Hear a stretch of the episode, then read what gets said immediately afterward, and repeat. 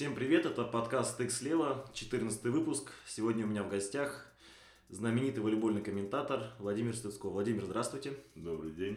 Спасибо, что заглянули ко мне в мою импровизированную студию. Ну, интересно, послушаем, поговорим. Да. Давайте к самому актуальному, наверное, сразу. Кузбасс, Локомотив. Вы комментировали этот матч. Какие впечатления вообще сложились? Ожидали такой относительно легкой победы? Ну, победы легкой такой не ожидал. Естественно, вряд ли вообще кто-то мог ожидать. Кемерово не проигрывает дома вот еще с финальной серии прошлого года. И так, чтобы сразу ноль три. Хотя чаще всего вот на практике серии они как-то обрываются особо каким-то жестоким способом, как в этот раз произошло. Но меня больше поразил Локомотив такой ну, суровой собранностью, что ли. То есть никаких там эмоций, которые иногда мешали и главному тренеру, кстати, этой команды во многом. То есть такая холодная решимость от эпизода к эпизоду, все очень четко, все очень собрано. И, в общем-то, вот мы с Татьяной Грачёвой работали этот матч, уже где-то сначала-то думали тоже долго будет, во второй партии вот пришли к мнению, что так может все и дальше быть. То есть еще одна концовка, и ее снова может выиграть Локомотив, потому что действительно там запас уверенности был другой. У Кемерова вот отсутствие, конечно, Полетаева заставляет игру перестраивать. И, видимо, уже пришел тот момент, когда клубы готовы к игре без Полетаева. То есть поначалу там некоторая перестройка, которую умело они использовали, может быть, элементом неожиданности была, потому что одно дело там, когда играет с основным опорным диагональным, другое дело, когда там центров побольше стали привлекать. Пашинский там яркий сезон проводил, да, немножко так по-другому на все смотрели. Ну вот уже к такой игре соперник адаптировался, если у соперника аргументов больше, и скамейка в том числе глубже, хотя тут Локомотив почти не использовал ее, получается, по большому счету, то это, конечно, начинает сказываться. Плюс Лига Чемпионов, она потихоньку все будет больше и больше отражаться, если не будет Полетаева в команде, потому что это нагрузка, чем для клуба из Кемерово надо понимать, что она, по сути, двойная, с особенностями часовых поясов. Так что тут ничего удивительного. Локомотив скорее удивил, там, проиграв в Красноярске, а победные результаты, по-моему, уже удивлять не должны. Самый, наверное, такой сбалансированный, глубокий состав Суперлиги. Может быть, где-то есть ярче звезды, где-то есть ярче связки какие-то. Но вот по глубине и ровности, я думаю, что Локомотив, конечно, очень серьезно укомплектован в этом году. Угу. Ну, то есть, главный... Главная причина успеха Локомотива сейчас это глубокий состав, очень хорошая ротация, плюс э, у меня есть такое мнение, что, возможно, плюс проблемы других команд. То есть наложилось все это дело э, на, на то, что сейчас Локомотив в лидерах.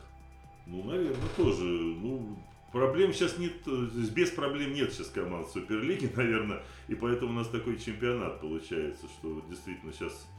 Какую-то логику к нему применять трудно. Видно, что есть шестерка, и внутри ней может произойти все, что угодно. Но потяжелее тем, кто в Лиге Чемпионов, это заметно. Хотя вот, наверное, потенциально все равно мы можем считать, что Казань будет за первое место в регулярке биться. Но Локомотиву в этом плане легче всего. У них там, по-моему, до полуфинала Кубка ЕКВ ничего такого загадочного нету. И должны они спокойно там дальше проходить. Вот очередной соперник легкий. Так что у них есть возможность сосредоточиться. Ну и, наверное, там как-то Кубок Сибири и Дальнего Востока тоже помог. Вот в хорошем игровом тонусе они к этому матчу подошли. Понятно, что не одни они в нем участвовали, но тут...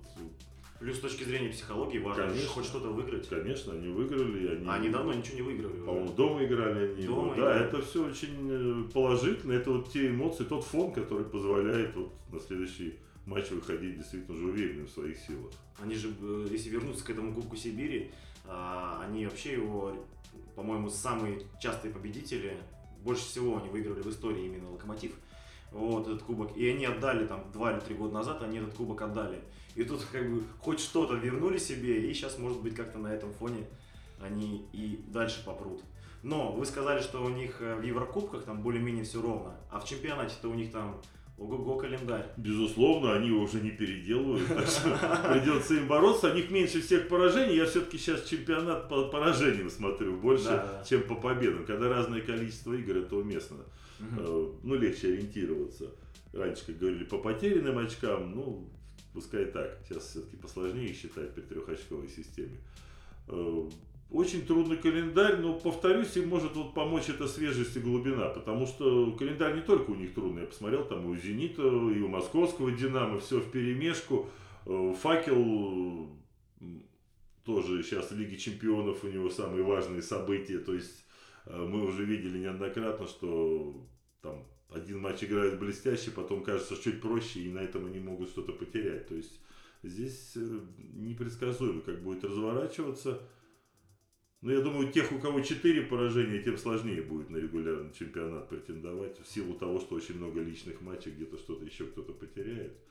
Ну, так что «Локомотив» достаточно в хорошей позиции. Но реально пройти вот этот отрезок, сейчас вот если брать прошлый матч, хорошо, одну победу они держали, потом еще у них три тура с лидерами, с шестеркой, там, «Факел», «Зенит» и, по-моему, ну, еще... По одному матчу ориентироваться. Ну, что было, допустим, в Красноярске? Я той игры не видел, но ноль три от э, середняка, да, команда, которая все вроде тоже без проблем.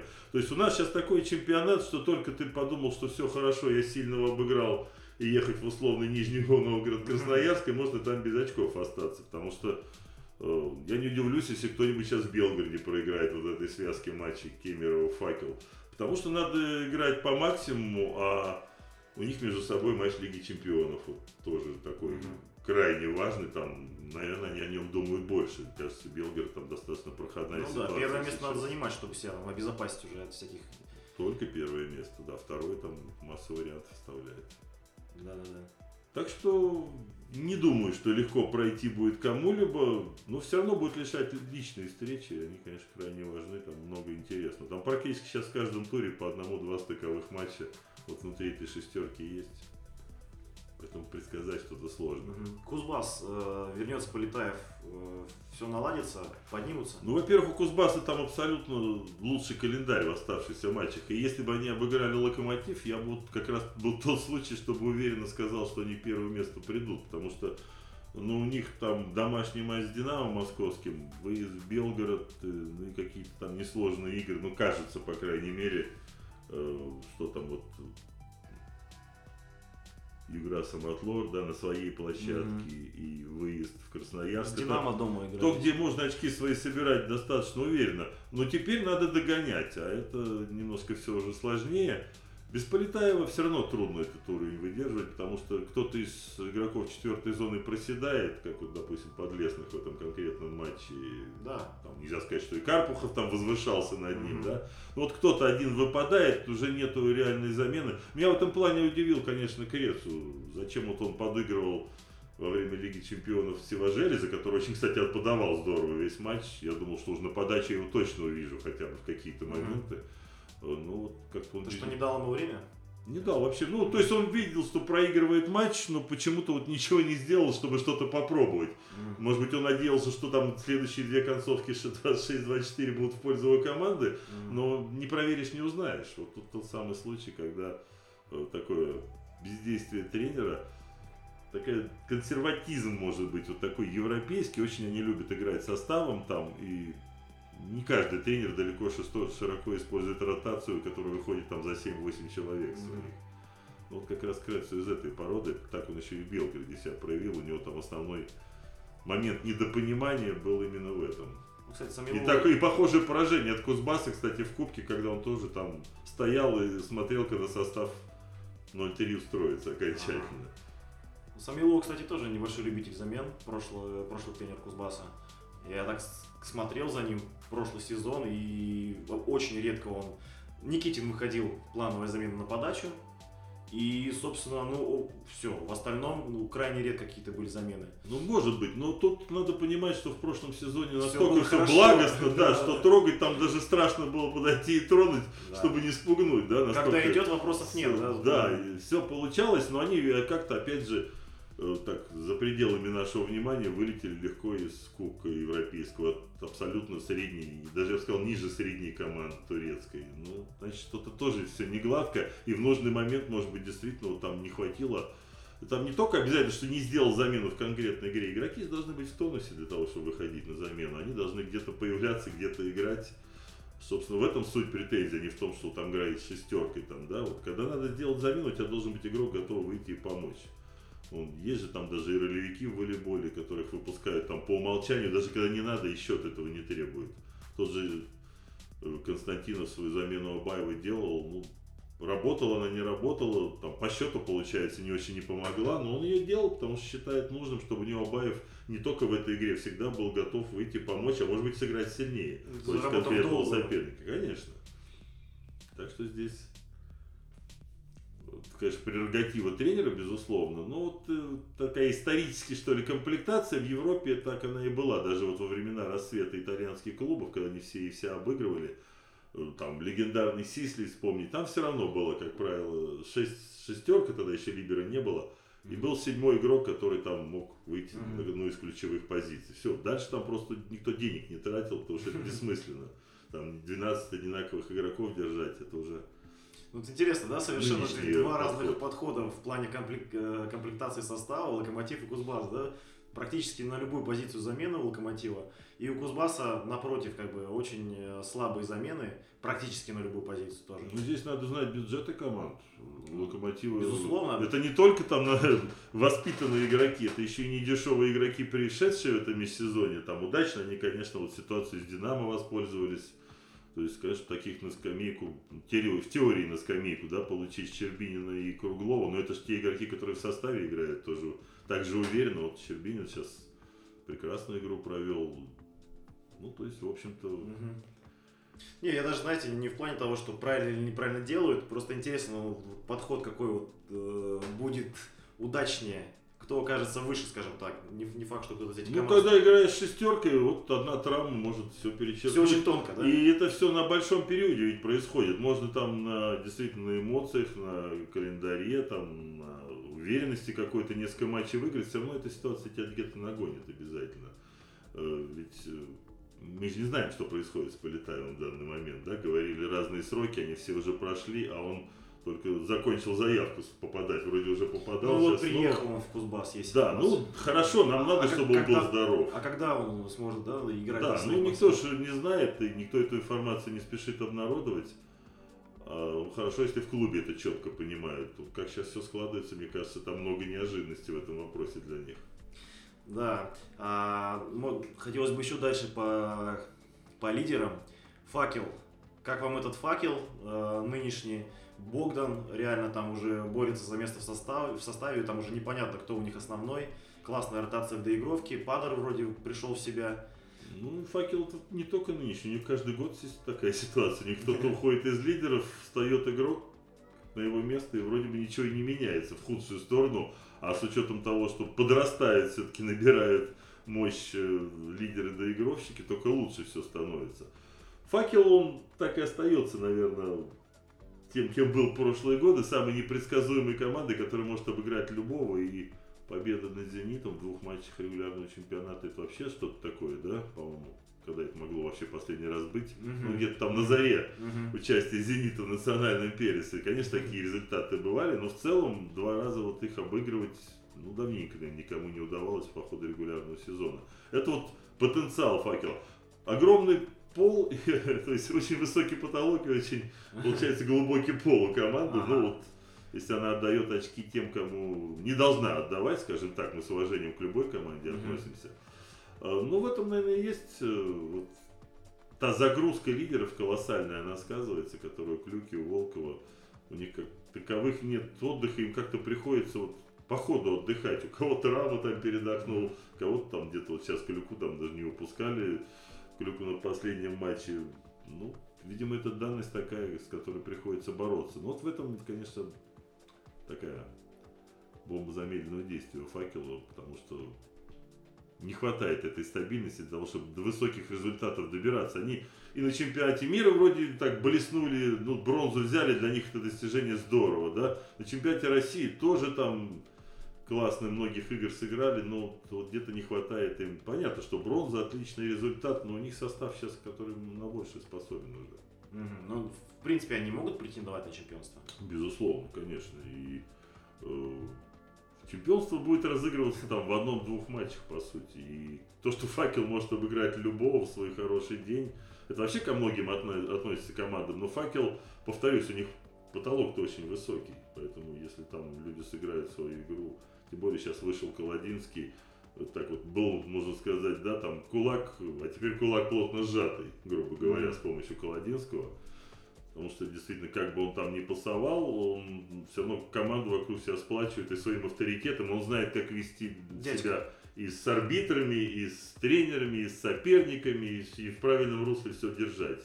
Это невероятно ценный актив. Ну, по сути, вот какими-то своими эмоциями в матче с Берлином перевернул, можно сказать. Безусловно, да? Там, может быть, даже кто-то, кому-то показалось, что он там слишком эмоционален или не, неуместно эмоционален, но есть результат. Значит, это сработало, да, это висит. сработало, все. Победители да. не судят.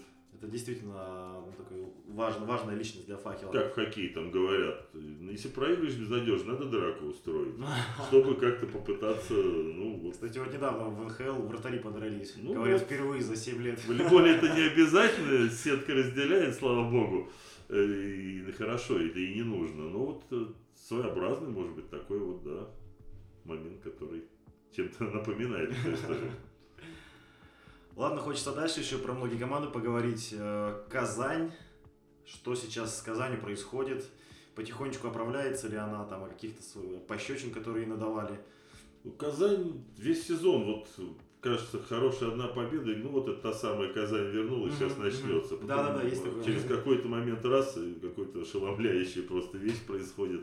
Какой-то Нолика обыгрывает там условно, или там проигрывают они в чемпионате ни с того ни с сего, ну так однозначно проигрывают, да. Не то, что там как раньше, там где-то там в нюансах, не в лучший свой день, потом снова несколько матчей, вот сейчас они на серии хороших игр, но опять же играли с командами, которые должны они обыгрывать, серия игр дома, три уверенные победы, но три уверенные победы, там другого результата никто бы не понял в этих случаях. Вот ждем сейчас календарь там Зенитовская, да, много интересного сулит, да, в том числе и для Казани. Потом матч жизни и смерти в Польше, где надо три очка брать, не то чтобы там выигрывать как-то. Я думаю, что просто победы не факт, что и хватит. Там, конечно, нюансов много, может быть, но тем не менее ехать надо за тремя очками. Так что нет, ну опять же, если говорить о потенциале, ну, а почему? У Казани он до сих пор самый высший в Суперлиге, у меня в этом сомнений нет. Я, наверное, с вами соглашусь, да. А в чем именно вот эти слабости заключаются? Неужели вот просто смена тренера и перевод игрока там диагонально на позицию доигровки, и вот так все сразу поменялось? Ну, это не, не, уже, уже два пункта перечислены, да? Смена тренера и перевод диагонального. А, то есть, но их же не только два, да? Тут, тут новый либеро. Тренер же он да, ушел, да, но он место да, освободил. Да. И либера, который, ну, изначально было понятно, что будет слабее Вербова, потому что просто у нас нет в чемпионате mm-hmm. национальных кадров такого уровня. Поэтому Михайлов играл молодым доигровщиком, он принимать как-то умеет, но это совсем другой даже ритм атаки. Одно дело, когда ты освобожден от приема, другое дело, когда ты с приема атакуешь. И тут по щелчку пальцев перестроить, тут сразу к Лондонской Олимпиаде возвращаемся, mm-hmm. да, но там ведь масса нюансов, там Мусерский подыгранный в диагональ, как ни говори, это был факт, это и в клубе происходило, это и сборная готовилась, потому что Михайлов тут же с травмы начал Олимпиаду. Это еще надо иметь в запасе Апаликова, который встал в центре сетки, мы забыли, что там был Мусерский. Спокойно абсолютно, да, то есть это масса нюансов, и складывается это один раз, все эти нюансы, потом... Так вот, выйди на следующий матч и не выберешь. Mm-hmm. Тут все очень непросто. В случае «Зенита» понятно, что вот эти все вопросы надо было утрясать. И каждый из этих вопросов отдельно мог стать причиной неудачи. А тут действительно очень много всего. При этом ну, до сих пор нет ощущения, что Михайлову комфортно в доигровке. Он профессионал, он профессионалист, он здорово все делает. Но все равно вот не видно, что вот он получает то удовольствие от игры, которое он получал в диагонали. Это видно на самом mm-hmm. деле со стороны. То есть тут, конечно, Андерсон как бы более уместно, хотя он тоже вот вроде между диагональным прием, приемом ходит, да, но вот для него это как-то более естественно получалось, потому что он никогда от приема не уходил, mm-hmm. там больше, чем на полсезона. У Михайлова, конечно, слишком большое. Ну и получается, у него есть понимание, что он сейчас выйдет и не хуже Соколова в диагонали сыграет, а при этом должен вот как-то это место уступать. Немного, мне кажется, это еще и лимитирует в том числе. Меня больше вот, даже расстраивает, не то что удивляет, что при этом Федор Воронков-то и не играет. Да? Потому, ну тут понятно, что результат не позволяет его по полной задействовать, но мне казалось, что вот в этом варианте он будет больше игрового времени получать, ну просто потому что для большего удобства, что ли, адаптации. Михайлов, ротация должна отличный быть. Сезон прошлый был, да. Тут как, как поэтому это... мы можем и для сборной никакой пользы не получить. Вообще вот Зенит свои клубные вопросы решает, а все получается вот не на, не, не на радость национальной команде, mm-hmm. потому что Михайлова вряд ли как принимающего на Олимпиаду повезут. Mm-hmm.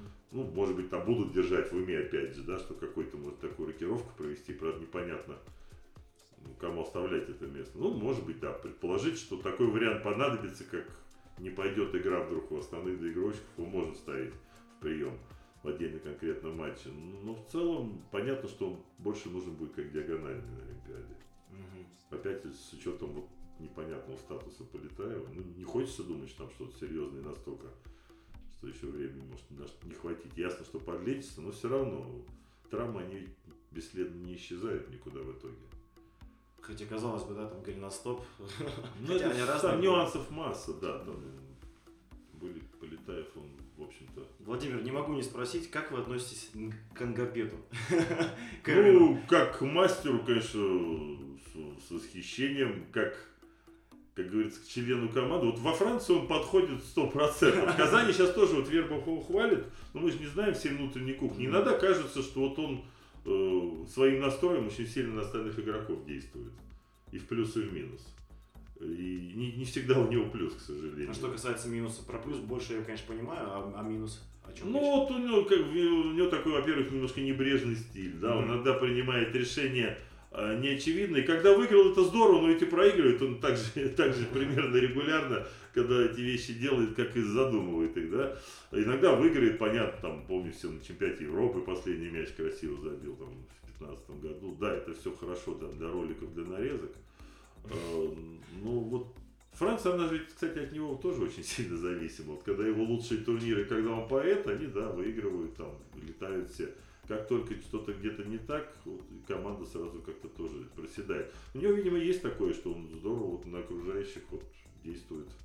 В том и другом отношении. Но потолок, конечно, там огромный у него, особенно что касается вот такой базовой игры, прием, защиты. Просто великолепно. Ну, то есть его вальяжность как-то может э, расслабляться. Ну, в каких-то случаях это очевидно проявлялось даже. Может, не может, может, к этому и привыкнуть можно, я не знаю. Тут, как говорится, внутренняя кухня. Вот я говорю, повторюсь, вот Вербов сейчас говорит, что это главное лицо сегодня в Казани. Ну, будем считать, что так. Другое дело, что смотрим на результаты, пока, значит, это неоднозначно угу. так, как хотелось бы все-таки, да. Ну, в целом, конечно, приятно, что в чемпионате есть такой игрок, он один из тех, кто его украшает, все равно самобытный очень волейболист. И тот, кто определяет результаты своей команды, так или иначе. Ну, мы помним, как он сыграл с Перуджей, ну, мы помним, как он сыграл в финальную серию, да. Угу. Поэтому тут есть разные ангапеты. Казань играет с Питером в следующий матч. Какие у вас мысли по Питеру? Они активно очень провели трансферную, трансферную политику в межсезонье. Назовем это так грубо, поворовали там и игроков, и тренеров. Ну, вот именно, что трансферная политика очень сильно была похожа на то, чтобы схватить вот быстро все, что доступно. У кого там не так составлен контракт, а почему, что а может помочь. Так? А почему так? У них что, времени не было? Вот как, почему так получилось? Ну, я так понимаю, что вот в этом межсезонье все интересующие их люди были еще на контрактах на этот год. Вот те, кого сейчас связывают с «Зенитом» ага. следующего сезона, они были все на контрактах. И я думаю, что там длинные договоренности у них уже и тогда существовали, и скорее всего существовали. Тем более фигура Саммелвуо, она как-то определяет, да, его видение и желание его иметь каких-то игроков, ну, особенно с которыми у него хорошо получалось, так скажем так, да. Вот. Поэтому вот желание, да, связка, конечно, там это все плановая работа, Ковалёв, ну там было ясно еще там в начале прошлого сезона, все уже знали, что Ковалёв будет в Санкт-Петербурге к концу года, там никто и не сомневался. С Порошиным не очень понятно, при этом сейчас активно им сватают легионеры на следующий сезон, что они будут делать тогда в этом случае с одним из этих двух игроков под сборную, грубо говоря. Легионеры связку? Ну, безусловно. А тут не надо даже сильно и гадать. Если к ним придет российский диагональ, назовем его да, так. Да. Виктор Полетаев. И другой иностранец-доигровщик станет россиянином. Да, да. то какие позиции закрывать надо «Зениту» Санкт-Петербург? Понятно, что один доигровщик, скорее всего, а может и не обязательно, кстати, и связка. Либо русского связку, например. Ну, да. Где русский связка? Фамилия. Звучит красиво, они уже всех доступных собрали. Гранкину путь закрыт? Ну, Гранкин, они строят же команду на года вперед. Гранкин сейчас не та история абсолютно. Гранкину после Олимпиады тоже сколько он там? тридцать пять лет, даже больше, идти там...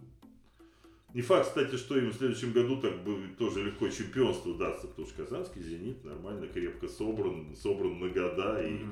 сказать, что там прям такие старики играют, уже на которых больно смотреть нет, да, это еще люди в расцвете сил, поэтому одно точечное усиление буквально, и, и работают наверняка над ним, и Казань снова станет еще сильнее, скажем так, она и сейчас команда mm-hmm. серьезнейшего уровня. Просто вот с теми условностями, которые на нее влияют, которые мы выше обсуждали. Так что «Зенит», да, схватил игроков, ну, Вазялюсова, зачем, не очень понятно. Такое ощущение, что какая-то селекция велась еще до прихода Саммелвуо, судя ну, по да. всему. Как-то, как-то. Поэтому э, в этой ситуации вот какой-то такой легкий хаос есть. Э, вот взяли Филиппова, здорово, но мне кажется, что он, мне кажется, я не, не вижу немного в игре, но мне кажется, вот тот же Сафонов, он... настолько прогрессировал от года к году. И вот я его пару раз видел в этом году выходящим, да он посильнее даже, мне кажется, врем... моментами там вот тех, кто на площадке стоит. Но это опять же вышел, сыграл, может быть, поставь его надолго, он и повалится. Сафонов очень силен на блоке. Но он, как поздний очень игрок, как поздний, он, мы его историю знаем, да, да. Он там по объявлению в волейбол пришел, по сути, там нижневартовские молодцы, его подняли. Но как игрок, который поздно пришел, там уже... даже не юноша, а мужчина, по сути, вид спорта, он, он еще не, не вырос к своему потолку. Mm-hmm. Мне было интересно, например, на него посмотреть, там ручища такие, там, там и голова светлая, читающая игру хорошо. Пластика, координация, вот, прекрасно он, сложен, да. Надо было вот так вот любой ценой Филиппова было дергать. Вот это для меня не очень очевидно, скажем так, хотя я понимаю, что для Филиппова там, понимает он, что это шаг вперед, что он к тренеру сборной идет, что, может быть, ему в Уфе по какой-то причине не хотелось оставаться, хотя там на него сильно рассчитывали. Вот, кстати, тоже Уфа там вроде и скомплектовалась, но вот когда выдергивают прямо перед началом человека, на которого ты рассчитываешь от и до, это, конечно, для любого клуба удар. Это и Белгород касается, мы видим, со связками не кувыркаются весь сезон. Это и для Урала э, касается, который схватил там Гоцева вот, буквально в последний момент, там по какой-то памяти, я вот не знаю, чем он там приглянулся так сильно. Ну, добротный игрок, но это не тот, который вот потащит команду вверх. Тем более я как-то скептически вообще вот к большинству болгарских легионеров отношусь. Но это может быть личное. Я, честно говоря, так... Эти ребята любят и полечиться за чужой счет очень сильно и долго форму набирать. Ну, исключение Соколов и Казицкий, тут я сразу скажу. Ну и, наверное, Салпаров. Но Салпаров это такой особый случай, это либеро все-таки. Поэтому вот, взяли легионера на место основного игрока, того, кто просидел у них две-три сезона, и сейчас выходит, они его снова меняют по ходу игр. То есть это даже не затыкание дыры, это вот какая-то судорожная попытка что-то сделать, успеть. На мой взгляд, тоже не очень так взвешенный, потому что ну, пример того же Нижневартовска показывает, что можно не спешить, но зато в нужный момент подобрать тех, кто сделает результат. Другое дело, что задачные, но клубов разные, поэтому да. может быть и разный способ или скорость их решения. Я, честно говоря, могу только поделиться какими-то своими слухами. У меня тут не официальная какая-то передача. Про диагональную вы сказали, я просто слушателям скажу, что есть... вероятность перехода Полетаева э, в Питер. Хотят, конечно, очень. Другое дело, как получится, Егору Клюку э, на позицию доигровщика. И есть у меня, вот по поводу связки не слышал, а по поводу либера слышал. Уже был вариант, когда у, у Томаса играл либера Керминин. То есть либера ну, иностранец. Если они действительно сейчас с русскими игроками заполнят все позиции, может себе позволить, да, теоретически. Проверяют интерес к Кермину и к Шоджи. Но действительно очень сильные либеры, они в принципе помогут стабилизировать. Ну, на самом деле в иностранных источниках есть фамилии, там даже про, про либера не говорят, но ага. связка уже говорят, что чуть ли не договоренность есть. Но мы как бы не будем да, тут слухи распускать, чужие тем более, да, Ланка, сам что-то знаешь, а когда mm-hmm. где-то что-то там вот такие же прочитал. Скажет, а то обидится. Ну, Питер... Скажешь, куда вы бежите вперед паровоза? Я понял. Но Питер для вас не претендент, да, вот в этом составе на чемпионство или там даже на медали какие-то? Я, честно говоря, да, вот такого баланса не вижу. Очень много зависит от э, Грозера, как обычно. Ну, даже он, в принципе, когда показывает игру, он уже вытягивает. Далеко не самый здоровый человек, на самом А-а-а. деле, Грозер. И э, все-таки у него травм достаточно. Ну, ну, человек, который играет в физическую игру и на, на огромных таких mm-hmm. объемах, ну, в возрасте уже. Может в любой момент что-то его подвести. Мы видели, там микротравмы были и в этом году. Но, опять же, Грозер... У него случаются дни, когда не так и здорово он играет. Хотя, конечно, тоже он высоченного уровня игрок. Ну, позиция второго доигровщика проседает. Вот, конечно, да. И э, проседает э, с учетом того, что они там со связующими-то не очень так уверенно. Даже сейчас, ну, так со стороны сказать, что кто-то кого-то переигрывает из двух связок. И переигрывает вот именно в плюс там в огромных. Uh-huh. Ну, пока не приходится. И вот это, если ты придешь, мы видели по сборной России, в конце концов, когда ты не можешь определиться, кто у тебя основной связующий, чем это заканчивается. Ну да. По этому сезону, поэтому... Пока что Лока как-то хорошо на этом свою игру строит, получается у них лидировать, но лидерство в чемпионате, оно пока чемпионство. Ну, во-первых, стабильный состав, стабильный состав попробованный, который, я говорю, они вот волшебным образом из Динамо усилили еще в этом году глубиной. Только это, и тут стабильность очень много дает, поэтому и Кузбасс такой хороший последние годы, потому что они очень долго одним составом играют, притерлись, а игроки-то приличные все, поэтому качественный шаг за счет именно коллективной игры. Раз уж про Динамо начали говорить, это последняя команда из шестерки лидеров на данный момент. Че у Динамо вообще, как, какие шансы на что, потому что доигровщики очень хорошо себя проявляют. Есть, в принципе, пара диагональных неплохих, которые меняются между собой. Жигалов там вообще по подаче один из лидеров, очень хорошо смотрится.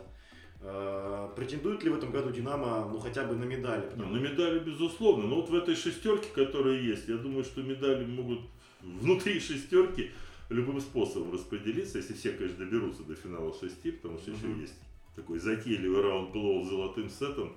Uh-huh. И мы помним, какие чудеса случаются, и психологию никто не отменял в спорте.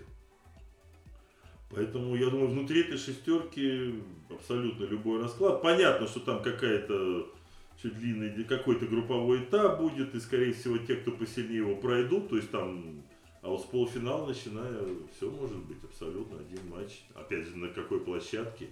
И сейчас борьба за регулярный чемпионат, это не там эфемерная радость первый раунд не играть. Это приятно, конечно, это бонус серьезный, но это... преимущество своего поля в финале шести, потому что регламент дает право провести. Я уже не знаю, там, может быть, как-то финансами надо это обеспечивать. Тут уже детали там, извините. Но я думаю, что вот в этой шестерке наскрести денег каждый сможет на проведение финала шести. Иначе зачем затеваться в борьбе за чемпионат? Как вам Деру, кстати? Хотел вот Сэма Деру обсудить из Динамо, потому что у него просто великолепная статистика в матчах с, с аутсайдерами и середняками, а как там игры с топами он проваливает. Он просто не привык э, играть вот на таком супер топ уровне. Все-таки сборная Бельгии, да, она там что-то, какие-то сенсации преподносит, ну, до, до определенной стадии, а потом все-таки проигрывает обычно. Это его пока не его уровень или все еще будет? Ну, мы еще и не видели толком ничего, да, там какие-то матчи, чемпионаты, где-то он хороший, где-то плохие. Но то, что это игрок, такое классное решение менеджмента Динамо, это сто процентов. Тем более на флажке, когда они не смогли там воспользоваться услугами Сандера, тоже хороший ведь очень вариант. Угу. Я так понимаю, что пришлось на какие-то затраты идти, чтобы выдернуть его с контракта там из ЗАГСа. Но это очень правильный ход, потому что, собственно, получилось, особенно в первых матчах, было на кого Динамо опереться. Ну а дальше уже тренерская работа, люди есть, ресурсы есть. Мне вот тут больше фигура второго доигровщика такой сомнительной кажется, mm-hmm. потому что у Мара очень большая разбежка в матчах, что ли. Mm-hmm. Есть очень хорошие, есть очень плохие. Причем из национальной сборной. Вот он бывает там герой, а бывает его там в середине первой партии уже и меняют, потому что понимают, что от него ждать сегодня нечего. Ну, вот, э, понятно, что доигровщики, они все на виду хорошие, особенно принимающие там более-менее. Но вот именно в финале шести, когда в каждом матче надо выше головы прыгать, ну, может быть, как-то подготовиться очень хорошо динамовцы. И в хорошей форме будут. Так-то в целом, конечно, по людям... В принципе, состав хороший. Добротный состав, да. Тут, может быть, тренерский штаб в опыте уступает большинству таких своих визави. Mm-hmm. Но, с другой стороны, в Казани Алексей Вербов не большим же опытом, да, там, тренерским. Ну, там рядом где-то и Владимир Олегна. Mm-hmm. Ну, Динамо сделал вот такую ставку. Посмотрим, может быть, наоборот, какие-то моменты сработают в плюс. Пока Динамо, в общем-то, ну, скажем так, предсказуемо в результатах, они же никого не обыграли из большой команды. Ну, вот в чем проблема. Да, а да. Это, это очень лимитирующий момент. То есть исключать, что они какой-то один матч выиграют, там где-то в финале шести, это будет важный медальный матч, да. Но вот что они пройдут, всех там зачистят, вот тут, конечно, есть вопросы пока. Ну и полуфинал Кубка тоже, наверное, на эту тему так достаточно красноречивым оказался, потому что, ну, зачем брать финал, как не пытаться выиграть. И нормально все у него было, но вот что-то не пошло, и как-то не было видно, чем это можно поправить. Вот по ходу той игры, где-то уже в первой партии было понятно, что Санкт-Петербург будет играть в финале, а не Динамо. Угу. И игра ничем не изменилась. Так что, не знаю, там вот Жигалов, опять же, говорит, что лучше подающий. Да, там статистика вещь хорошая, но когда надо было в полуфинале Кубка, он там нижний трос А-а-а. три раза подал, и все, понимаешь, вот за три партии. Там, ну. То есть, вот на это уповать, что выезд Жигалов сейчас всех удивит, и мы отожмем сет, ну, тоже не вариант. Где-то поможет, конечно, поможет игрок с колоссальным опытом. Нет, тут их, насчет, я их, в принципе, воспринимаю как один взаимозаменяемых Шкулявича и, и Жигалова. Кто-то один конкретно не выделяется, допустим, как Соколов или Грозер. У Жигалова вся такая карьера, что он невероятно талантливый, он очень может много помогать, он матчи вытаскивал, выигрывал, даже в финальных сериях до Белгорода, когда Грозер ломался. Это все было в его карьере. Но когда вот его ставят на сезон и делают на него ставку, mm-hmm. этот сезон у него не получается, как mm-hmm. правило. Вот, ну, это было, вот, по крайней мере, в России, да. В Польше вроде бы и довольны были. То есть, ну, там команда вроде середняк, она прыгнула там выше головы своей, ну, значит, действительно классно отыграл. Просто я не к тому, я говорю, у меня нет сомнений в его уровне и таланте, и я именно говорю, что вот насколько вот по заказу в концовке это может оказаться там активом большим. Может быть, запросто он физически одарен просто. Ну, обсудили мы шестерку. Скажите, вниз пойдем? Нет, давайте пока, пока вниз не пойдем. Мне просто интересно, вот сейчас, завтра был бы уже, начался финал шести. В общем, кто ваш фаворит на данный момент? Нету фаворитов. Нет фаворитов? Нет. Все как-то... Абсолютно нет. Да, вот так мы сказали, пару команд, которые под сомнением, да, что в этой шестерке mm-hmm. преуспеют. Но это тоже ни, ни в коем mm-hmm. случае не приговор, это субъективное mm-hmm. всего лишь мнение. Вот отдельно взятый матч один. Вот лучше всех, мне кажется, может взять «Зенит» и «Факел». Ага, вот это важно. Один матч. Угу, угу. Ну, собственно, Кубок России мы видели, да, там «Факел» где-то там вылетел, тоже там какой-то малости ему не хватило, чтобы в финале четырех угу. играть. Но вот даже опять же сейчас вот будет матч Лиги Чемпионов «Факел» Кузбасс, невероятно интересно. Вот посмотрим, кстати. Но вы согласны, что этот чемпионат самый интересный, наверное, за последнее время? Ну, что? Безусловно, да, но это и было понятно. А сейчас, когда еще снизу новые две победы одержала, еще и снизу все стало очень запутанно и интересно. Да, явного аутсайдера не осталось, то есть такого поставщика очков. Ну, говорю, вот сейчас такой момент хороший, что не может поехать лидер туда где-то к аутсайдеру и даже там полувторым составом себе позволить. Угу. Санкт-Петербург проиграл в Нижнем Новгороде, как все говорят, абсолютно по игре и по делу, там я этой игры не видел. Енисей, Локомотив, мы выше этот результат называли, и это же далеко не единственные, как говорится, результаты. То есть хватает вот таких вот неожиданностей. То есть сейчас нельзя вот так посмотреть mm-hmm. на календарь, а ну все там. Эти чемпионы. Плюс двенадцать очков, да, и там по итогам регулярного сезона. Вот у Кемерова вроде самый легкий календарь. Посмотрим, как он этим воспользуется на самом деле. Потому что вот, вот ему не играть, кроме «Динамо», ни с кем, тем, кто находится в первой шестерке. Это, конечно... Но уже, получается, четыре поражения, да, тем не менее, есть? Или я не, не туда смотрю? Нет, три. Три, да, еще? Поражения, три. И два от «Локомотива» Новосибирского, кстати, угу, что угу. тоже, наверное, любопытно. Угу. Сибирские разборки.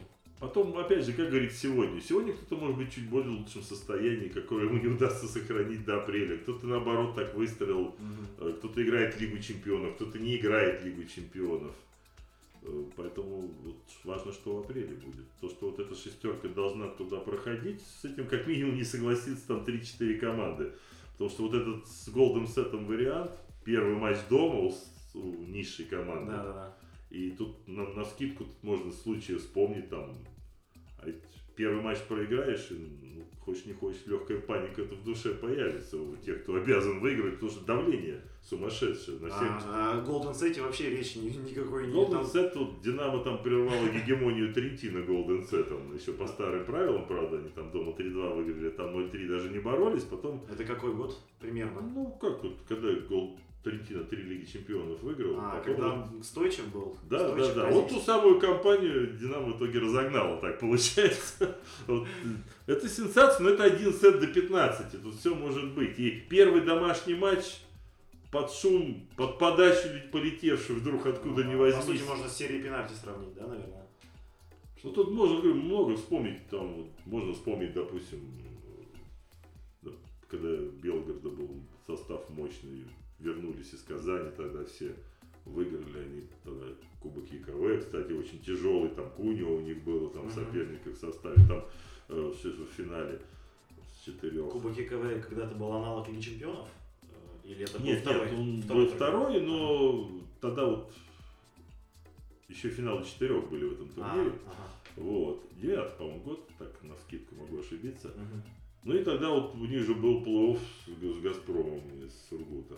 Вот uh-huh. тоже один матч проиграли неожиданно. И все, давление, не справились даже дома с ним. И там состав э, с Тетюхинами, с Косаревым и прочими звездами всеми того времени вот остался там на девятом месте. Uh-huh. И эта история не такая уж давняя, да, uh-huh. но она очень такая характерная, что ли. Поэтому золотой сет это такая коварная вещь. А один матч дома может любая команда выиграть в Суперлиге, если у нее там, ну, действительно подача. Если подавать у нас каждой команде, кому, наверное, вот представить. Владимир, а как вы думаете, вот эта вот, вот э, ситуация, то, что у нас непонятно, кто сейчас лидер, кто выиграет, как это от, отразится? Или ну, вообще какие у нас шансы в Лиге Чемпионов, э, в Кубке ЕКВ? Кубки ЕКВ, наверное, меньше интересует, больше как-то интересует самый важный турнир. Вот, потому что когда Казань, когда была гегемония Казани, мы понимали, ну блин, там Казань, конечно, должна выиграть, по крайней мере, шансы очень хорошие. Как мы сейчас на фоне итальянских клубов смотримся, наши команды Лиги Чемпионовские? Ну, итальянцы мощнее с каждым годом все становится, mm-hmm. и они становятся именно на нашем фоне. Они понимали, вот, где не дотягиваются, вот, наращивали, наращивали, mm-hmm. сейчас уж такие составы у Перуджи, у Чивитановой. Честно говоря, даже страшно на списочный состав смотреть, на то, что выходить. Если ориентироваться вот на единственный, что ли, прямой контакт в этом сезоне, он был между «Зенитом» и «Чивитановой» на клубном чемпионате мира. Мы видели, что «Чивитанова» сильнее. Да, но «Зенит» тогда не лучшие времена переживал, и мы это тоже прекрасно понимали. К тому же там и Олег на не летал, в конце концов, его, может, какой-то совет там где-то мог помочь. Колоссальный потолок, и главное, что эти команды начали выигрывать. Они раньше хоть в психологии там еще нам проигрывали очень сильно, вот они постоянно уступая в пятых сетах, там, в финалах и так далее. Сейчас, вот, одержав несколько побед, даже Чивитанова, конечно, укомплектована она потрясающе.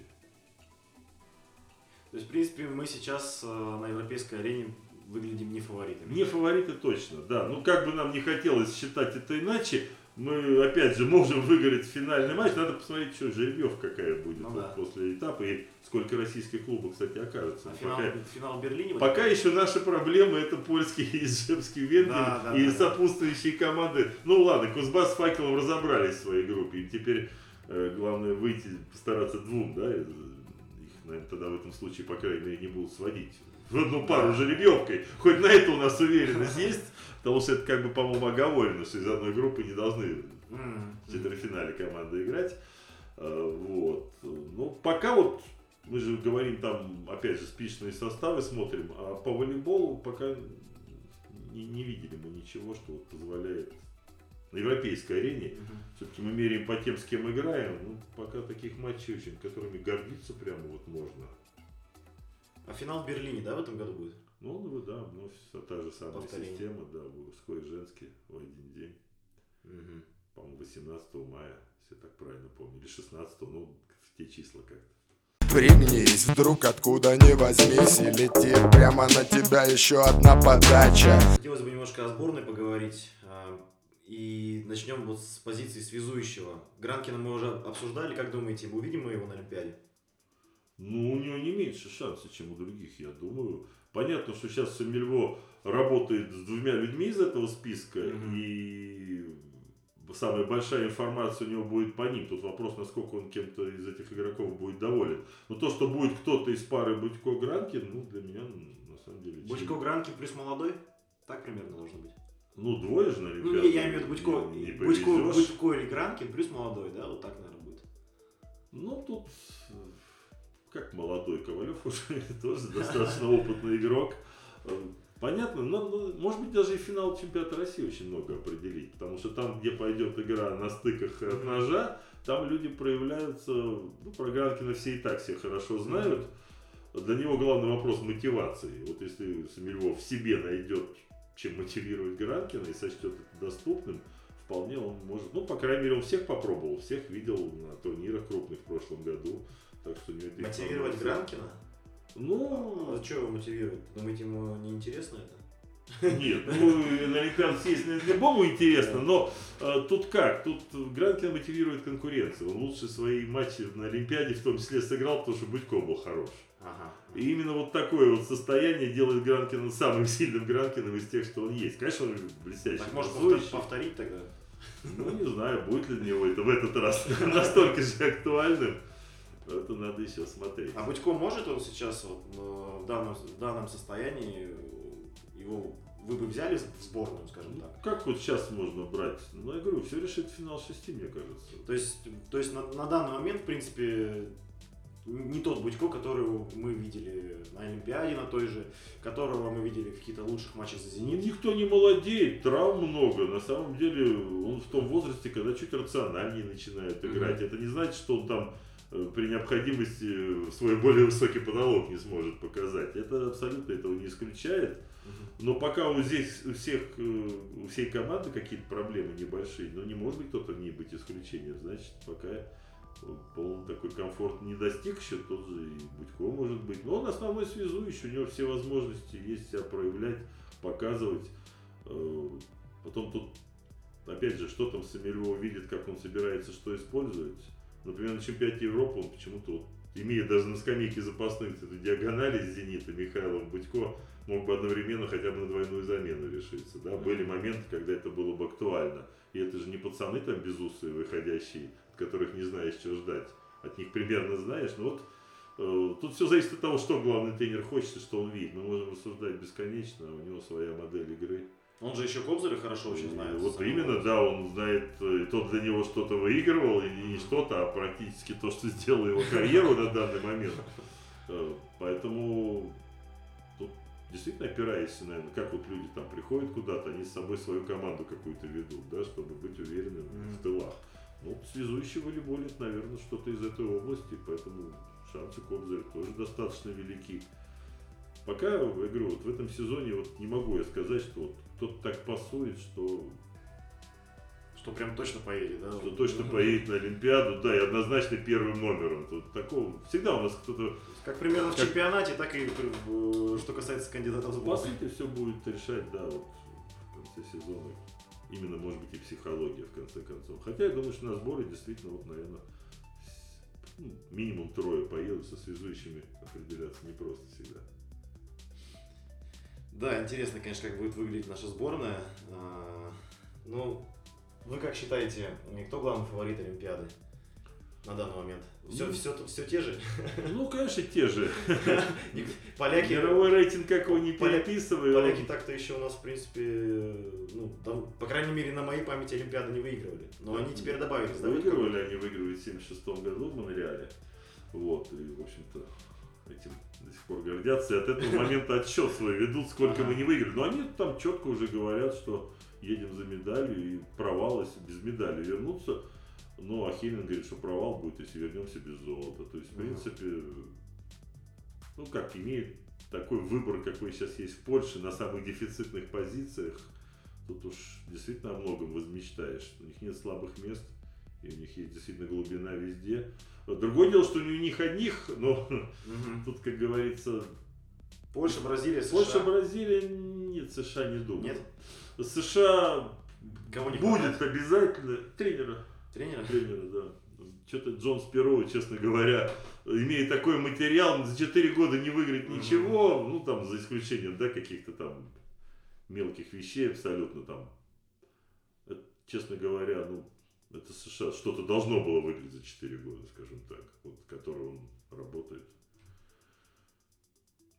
И там нету, ну не знаю, конечно, когда у команды есть принимающие классные, все можно сделать, но вот как-то нет какого-то такого. Ну все может быть, там кому-то запретить выиграть Олимпиаду мы не можем. Возьмут, подготовиться и будем потом краснеть, вспоминать. А Саммелвуо нужно что примерно там выиграть, такое какое место занять, чтобы он остался у руля сборной, как думаете? Третьего места будет достаточно? Сейчас так, наверное, вопрос не стоит. Тут вопрос, как мы будем выглядеть, да? Можно uh-huh, uh-huh. выиграть бронзу и так, поджав хвост убегать, uh-huh, чтобы uh-huh. забыли побыстрее, там, да? Ну, по игре я имею в виду. А я можно, понял. можно остаться четвертыми, там, ну, вот я поминаю, там, в Бразилии, два-три проиграть, в Бразилии, там, когда мы, конечно, мужчины восторгаемся, а был же четвертьфинал России в Бразилии, когда там играли от ножа, там, на балансе где-то в конце там почти трехчасового матча, там один мяч не добили, был у нас там матч на, атак, на атаку у девушек. Ага. Проиграли будущим чемпионкам два-три, ну и кто? Угу, я понял. И не упрекнуть, да, вроде бы. Ну, не, не стыдное такое поражение, хотя результат провальный. А бывает и наоборот, едешь побеждать и вдруг бац. Ну, третье место в таких случаях не так часто получается.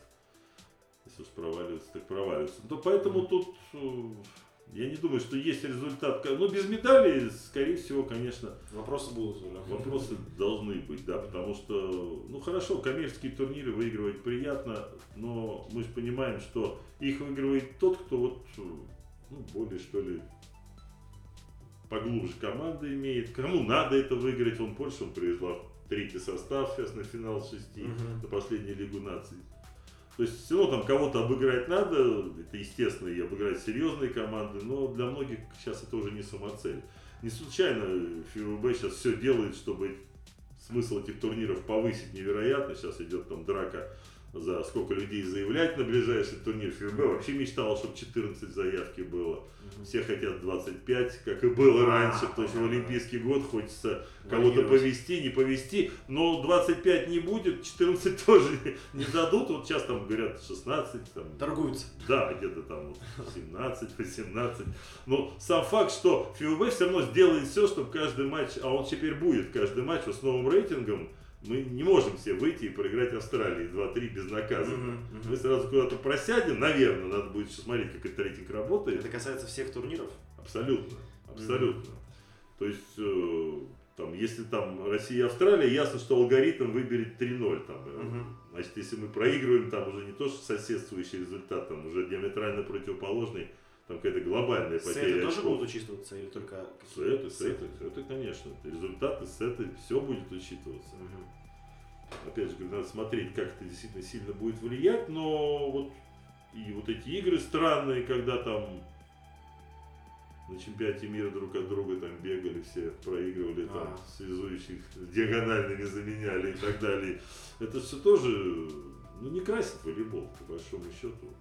Скажите, а этот рейтинг, он поможет формированию участников Олимпиады следующей? Потому ну, что сейчас то, что поедет... Главный вот пока тот проект, который ходит по кулуарам...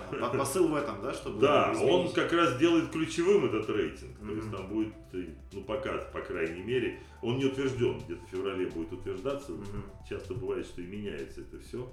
А в волейболе бывает на ходу все меняется, mm-hmm. поэтому тут закладываться. Но там основная идея, чтобы поменьше игр было, поэтому отборочный этап будет всего один. То есть там три турнира, uh-huh. по восемь, по-моему, команд и по две выходят. А вот дальше на Олимпиаду вроде бы должны зайти те, кто из оставшихся будет иметь высший рейтинг.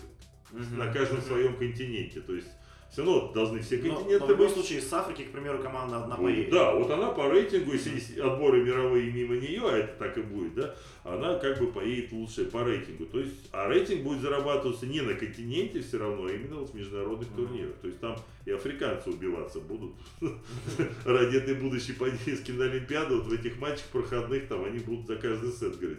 Но это как бы идея, да, такая, как она сработает. Просто вопрос, сколько квоту сделают. Так или иначе, это вот с моей комментарии с точки зрения здорово, потому что такого обилия скучных, ненужных матчей, которые пришлось работать вот за прошлый сезон, uh-huh. у меня не было никогда. Но вот когда понимаешь, что ничего хорошего не увидишь, это даже не просто составы почитав. В Лиге наций? Ну, это даже женской команды в большей части uh-huh. касалось. Ну, где-то там у мужчин тоже, мы же тоже облегченными uh-huh. составами там куда-то ездили. Ну, это, во-первых, уровень совсем другой игры, это не так интересно. Вот всегда хорошо смотреть, да, когда ну, придешь в театр, там, или первый состав есть, или второй, там, тот народный артист, а тот там вчера ГИТИС закончил. Ну, понятно, что разные восприятия, хотя, может, второй лучше сыграет, мы не знаем этого, да, и такое и в театре, наверное, бывает. Mm-hmm. Но вот сам факт, что ты идешь все равно на кого-то. И болельщикам, конечно, привлекательны, прежде всего, звезды. Понятно, это большая на них нагрузка, это все равно, но... С точки зрения нас, обывателей и, скажем так, тех, кто смотрит, это, конечно, здорово, что не будет вот таких вот совсем проходных, уж, по крайней мере, в большом количестве матчей, их просто все мало кто позволит. Но ФИВБ же пытается там бороться с самыми популярными видами спорта за популярность, да? Ну, поэтому вот эта вот несмотрибельность матчей, конечно, она явно... Ну, кто с такого количества игр ни одна национальная сборная ни в одном виде спорта не имеет, как в волейболе, ну, не играют просто столько, mm-hmm. нет таких календарей ни у кого. Поэтому, естественно, за сорок матчей-то в сезон можно от своей национальной команды устать. Но если ты еще там не видишь тех, кого хотел бы видеть, и потом размывается, наверное, понятие само игрок сборной. Ну, угу. сейчас этим могут похвастаться половина игроков Суперлиги, что я за национальную команду выступал. Ну, действительно, есть там люди, у которых одно касание, я вот не буду фамилию называть, но я четко помню человека, который вышел, в него подачу ввалили, в стенку отскочил и все. Но он поиграл за национальную сборную, понимаешь? Вот. Да, да.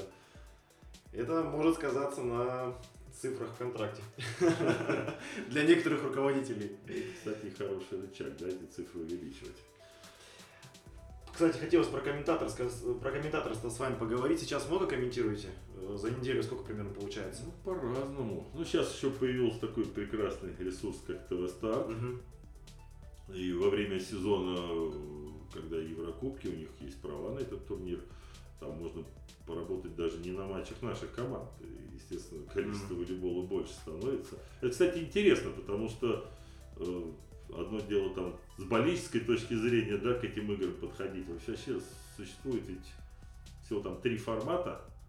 Э, наши с нашими, uh-huh. наш, наши с не нашими и не наши с не нашими, uh-huh. грубо говоря. И uh-huh. везде по-разному работать приходится, потому что ну, разный интерес в этих форматах.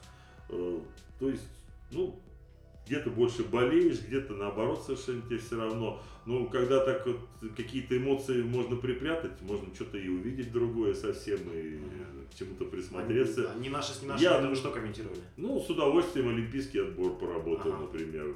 Причем смотрел много новых игроков, которых не видел, и какие-то новые вещи там. Вот, например, Джани сборной Германии замену такую интересную придумал. Ну, объяснять ее долго в эфире, но такой... смысл очень хороший был, то есть там плохой принимающий на пять расстановок менялся в партии, а не на три, mm-hmm. насколько это возможно. То есть есть какие-то творческие моменты, которые вот даже вот, играя наши с немцами, вот не увидишь ты этой замены, потому А-а-а. что будешь там где-то париться А-а-а. среди этих эмоций в том числе. Да-да-да. А вот так вот взглянул, спокойно посмотрел, какие-то нюансы заметил. А кого он там менял на пять расстановок? Ну долго объяснять, не, потому именно, что... А фамилию я просто, мне интересно, кого там... Ну Фрома он менял, Фрома, Фрома. ну mm-hmm. прием его припрятывал. Mm-hmm. Вот. У него там масса принимающих в команде, он может себе это позволить, там невысоких uh-huh. с классным приемом игроков, это, наверное, условие этой замены, но тем не менее. Uh-huh. Но вот, творческие моменты, они всегда любопытны очень, и, кстати, ну, что-то где-то полезно для других. Только Европу вот, комментировали или Южную Америку смотрели тоже там? Нет, ну, Южную Америку вроде не пока. Не было? Нет, а, ну они в одно время все играли.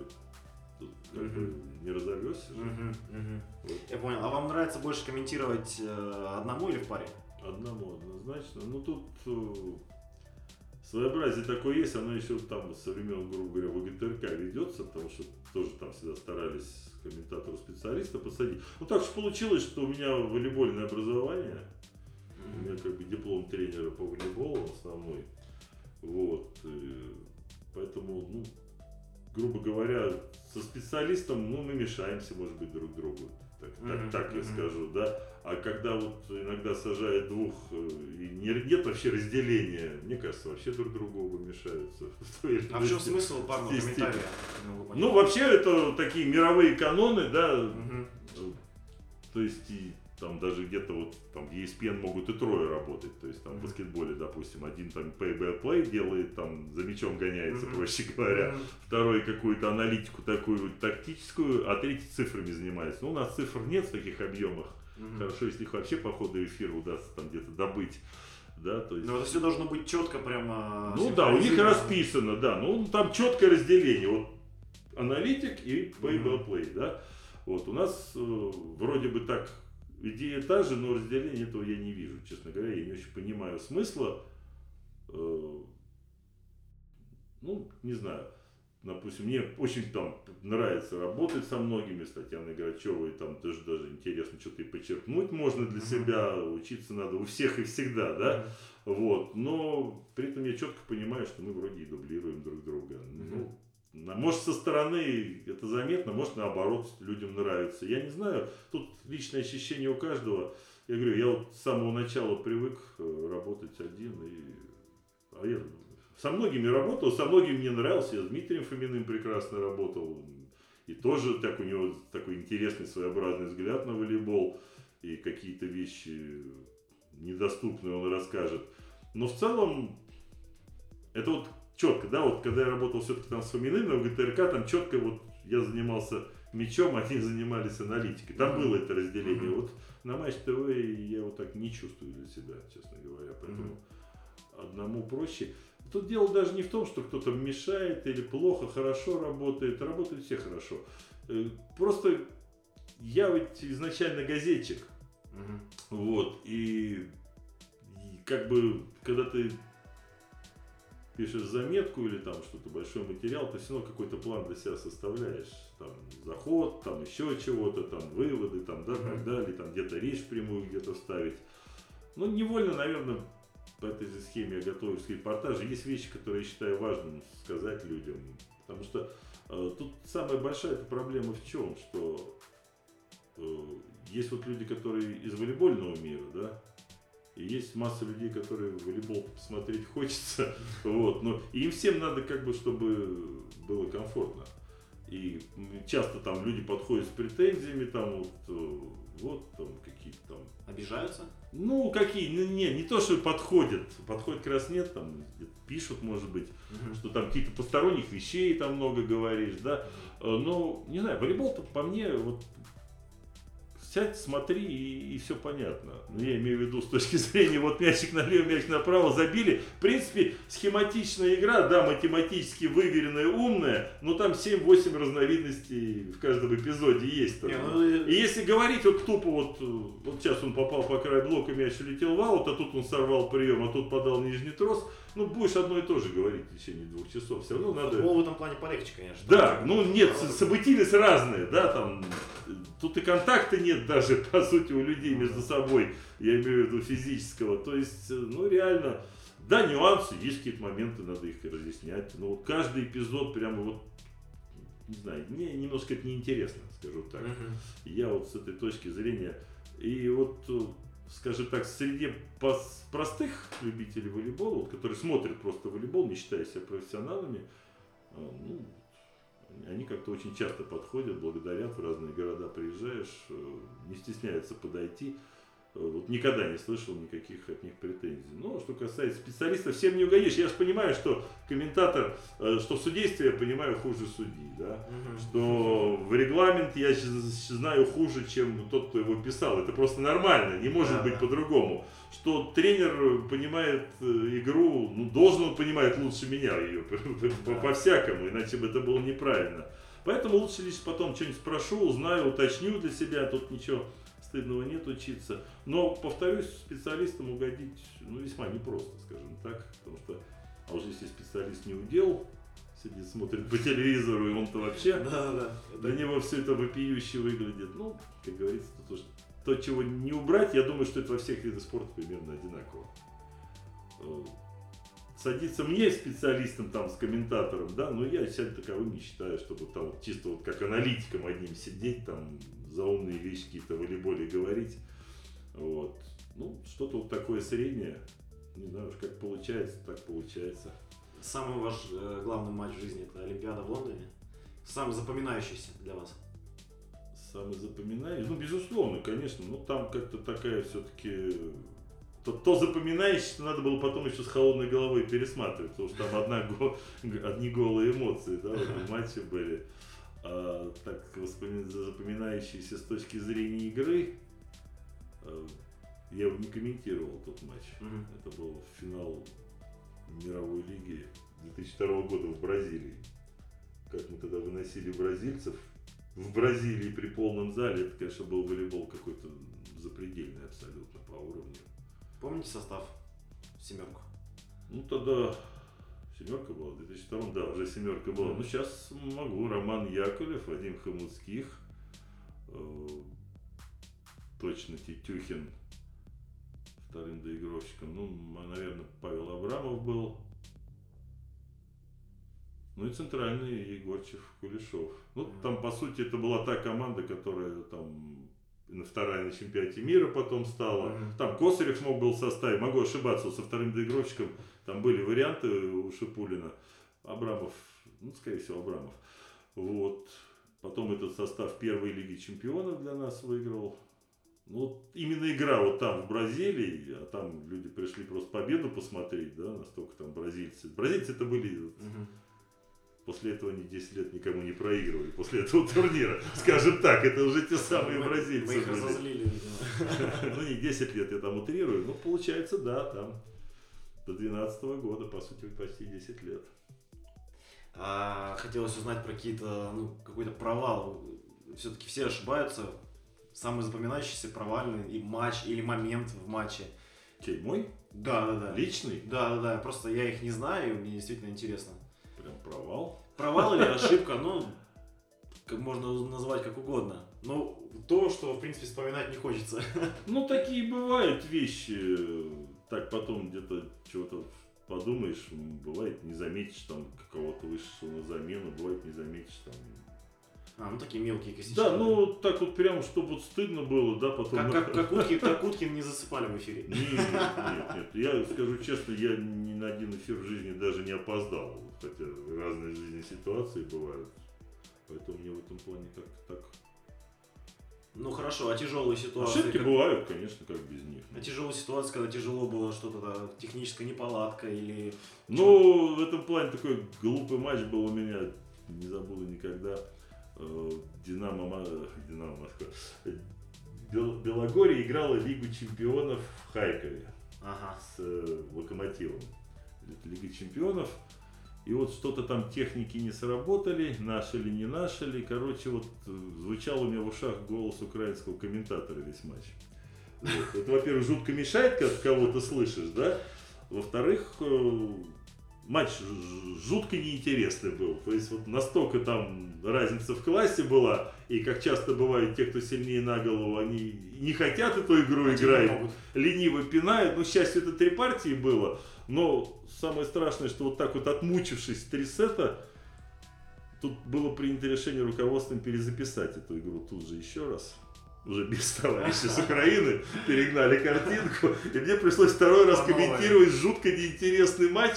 При этом, ну, я уже там не помнил, говорил ли я это сейчас или говорил ли я это в прошлом репортаже. Там уже все наслаиваться да, начало. Да. То есть я уже еще боялся повториться, как идиот. Ну, в общем, был такой поединок. Это вот действительно то, что неприятно вспоминать. Иногда приходится сеты переозвучивать. Уже после сыгранного матча, причем какой-нибудь первый. Потому что в первом сете бывает там чаще всего брак со звуком и в картинке. Ну, это бывает пока настроится, с техническими передачами связано, да.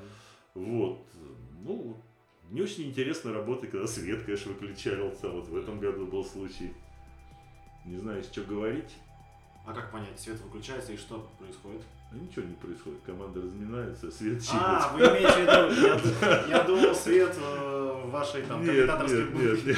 Это я помню, да. Вот плохо работает, да, когда, в общем-то, и рассказать нечего, а ничего не происходит при этом. Вот иногда приходится вот так вольтажировкой такой заниматься, ну что делать. А так вот, честно говоря, ну, наверное, какие-то ошибки были, кто-то может даже и вспомнить радостно, но я вот, честно говоря, вот, чтобы так потом стыдиться, не помню такого. Mm-hmm. Mm-hmm. Не, конечно, любой, любой огрик неприятный. Так, с годами, сейчас вообще волейбольный календарь, он такой в этом плане тяжелый, что э, просто каша из турниров огромная в голове создается.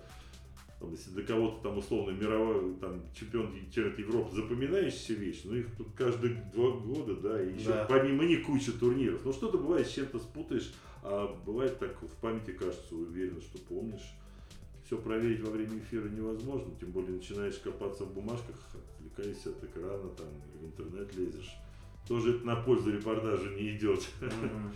Так что вот такие какие-то моменты, они сложности создают. А какими двумя самыми главными качествами должен обладать комментатор? Просто чтобы не развозить это там на десять каких-то самых важных, ну, два важнейших свойства комментатора. Ну, важнейших прямо. Интересный вопрос, никогда не задумался. Ну, наверное, все-таки вот стараться удержать в голове максимум информации такой mm-hmm. текущей прежде всего. Не то, что там в памяти есть у тебя, это так не, не загрузишь, да, это не компьютер, там yeah. за, за час до игры там не, флешку не ставишь в голову, хотя, конечно, готовишься. Именно вот, ну, оперативная информация, чтобы mm-hmm. стараться не упустить ничего из происходящего, это прежде всего. Ну и, во-вторых, все-таки как-то стараться более, что ли, простыми словами объяс... сложные вещи объяснять. Хотя я так иногда думаю, смотрят люди волейбол первый раз, все равно им трудновато должно быть. Там вот эти все первые зоны, вторые сто процентов зоны. сто процентов Да. да. У меня жена до сих пор особо не понимает. Понятно, что привыкают потом, люди интересуются. Это не трудно все узнать, уточнить, но все равно пытаешься вот там где-то более, что ли, простыми фразами все доносить.